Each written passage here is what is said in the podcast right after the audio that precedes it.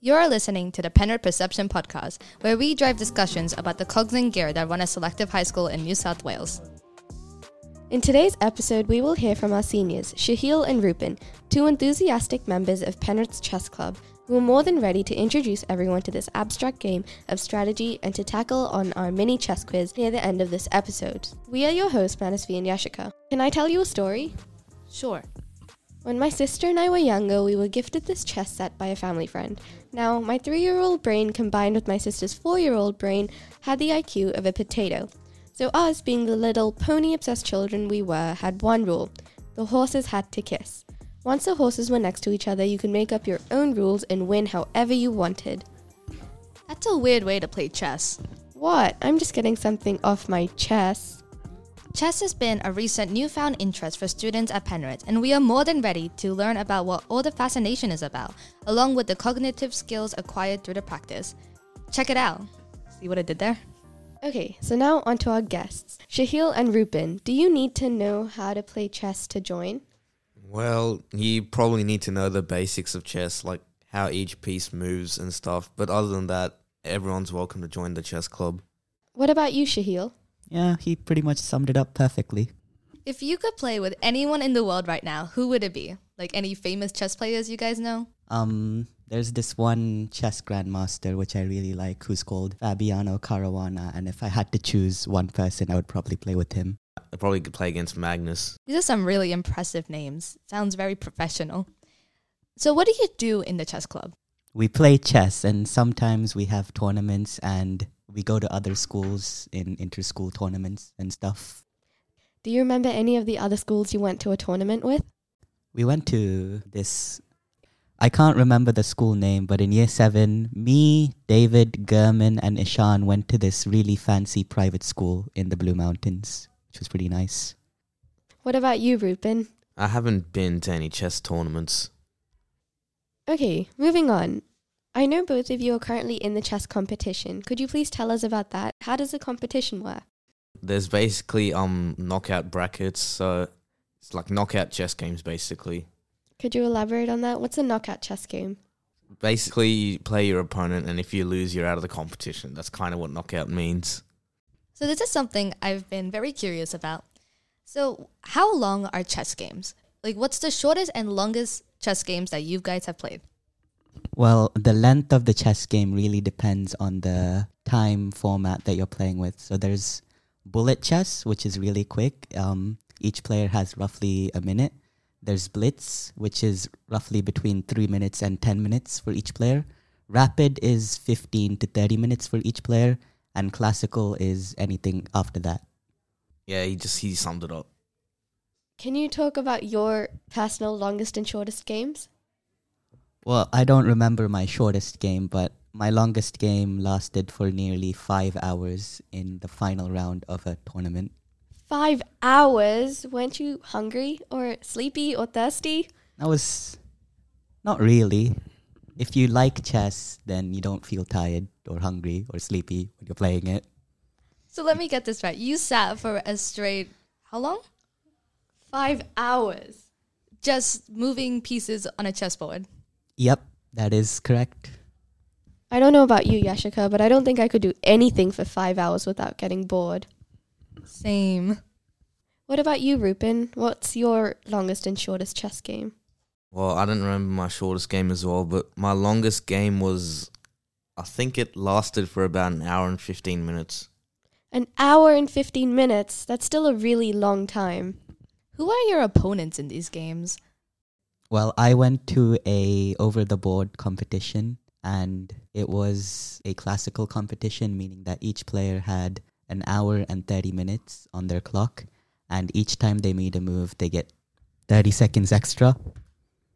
Yeah, I went to an overboard, over the chessboard competition as well, and um, each opponent had one hour on the clock. What's an over the chessboard competition? It's just something that happens in real life and it's not online.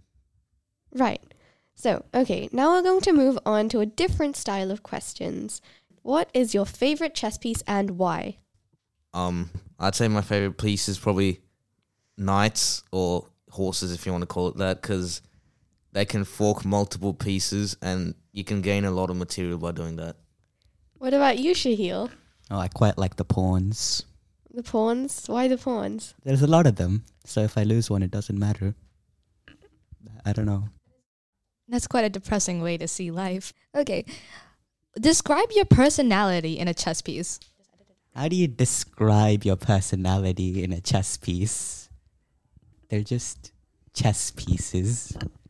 Well, what kind of chess piece do you relate with the most? Like, do you relate with the pawn because The You're- king, the king? because I am a king. wow, I love the self confidence. Ruben, what about you? I, I don't know. The pawn, I, I don't know. the pawn, because he's disposable. You have to pick something. Yeah, I just go with the pawn. the pawn. Come on, guys. He is disposable. Is there no other interesting chess pieces? They don't have personalities, so They're just chess pieces. They're tools to win a they're game. just, they're just a means of capturing the enemy king. Do you guys ever get attached to your chess pieces? Like, do you guys favor one over the other or value them? like in a chess game, when I'm playing a game. Yeah. Not really.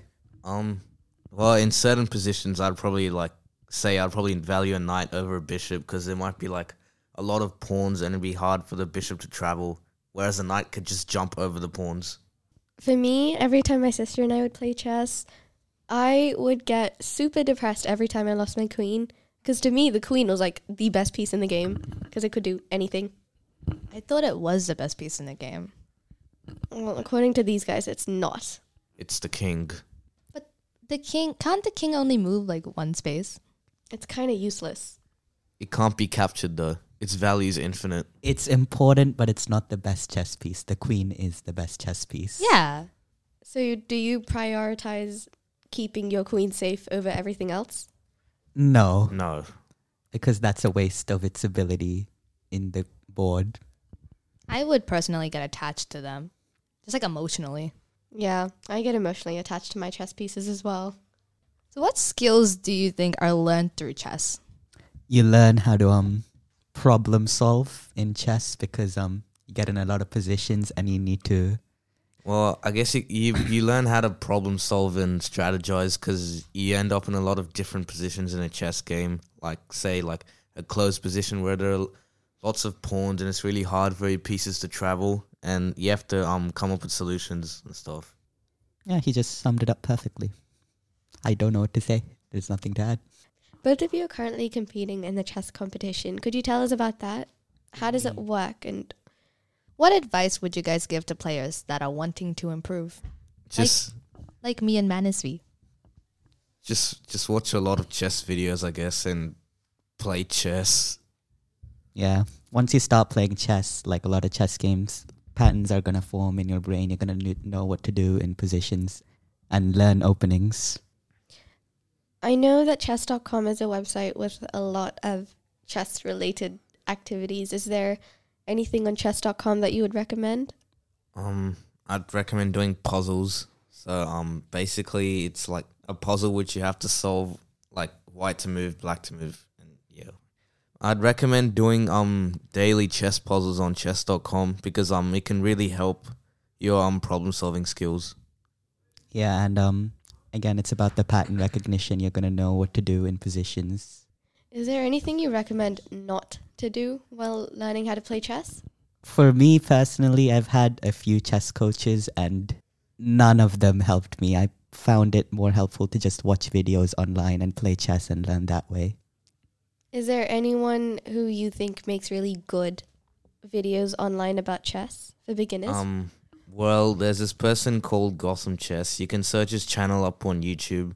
He's got um really uh, informative videos on how to play chess for beginners.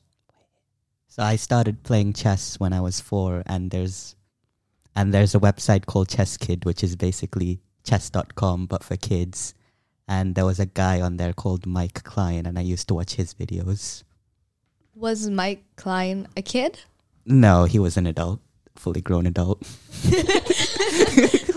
Shahil, you said you started playing chess since you were four. That is How- correct. How was that journey?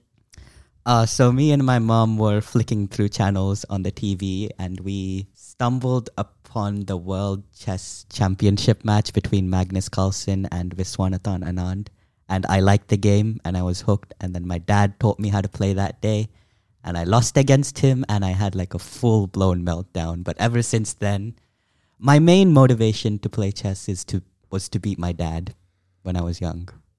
So your story is that your mother and you were flicking through channels on YouTube, then you came on across the TV yeah, and then you came across the World Chess Competition. championship. Same thing. and then you got hooked onto chess, and then had a whole identity crisis when you lost to your father, yes, which inspired you to go on a great path of being better at chess. to beat my dad.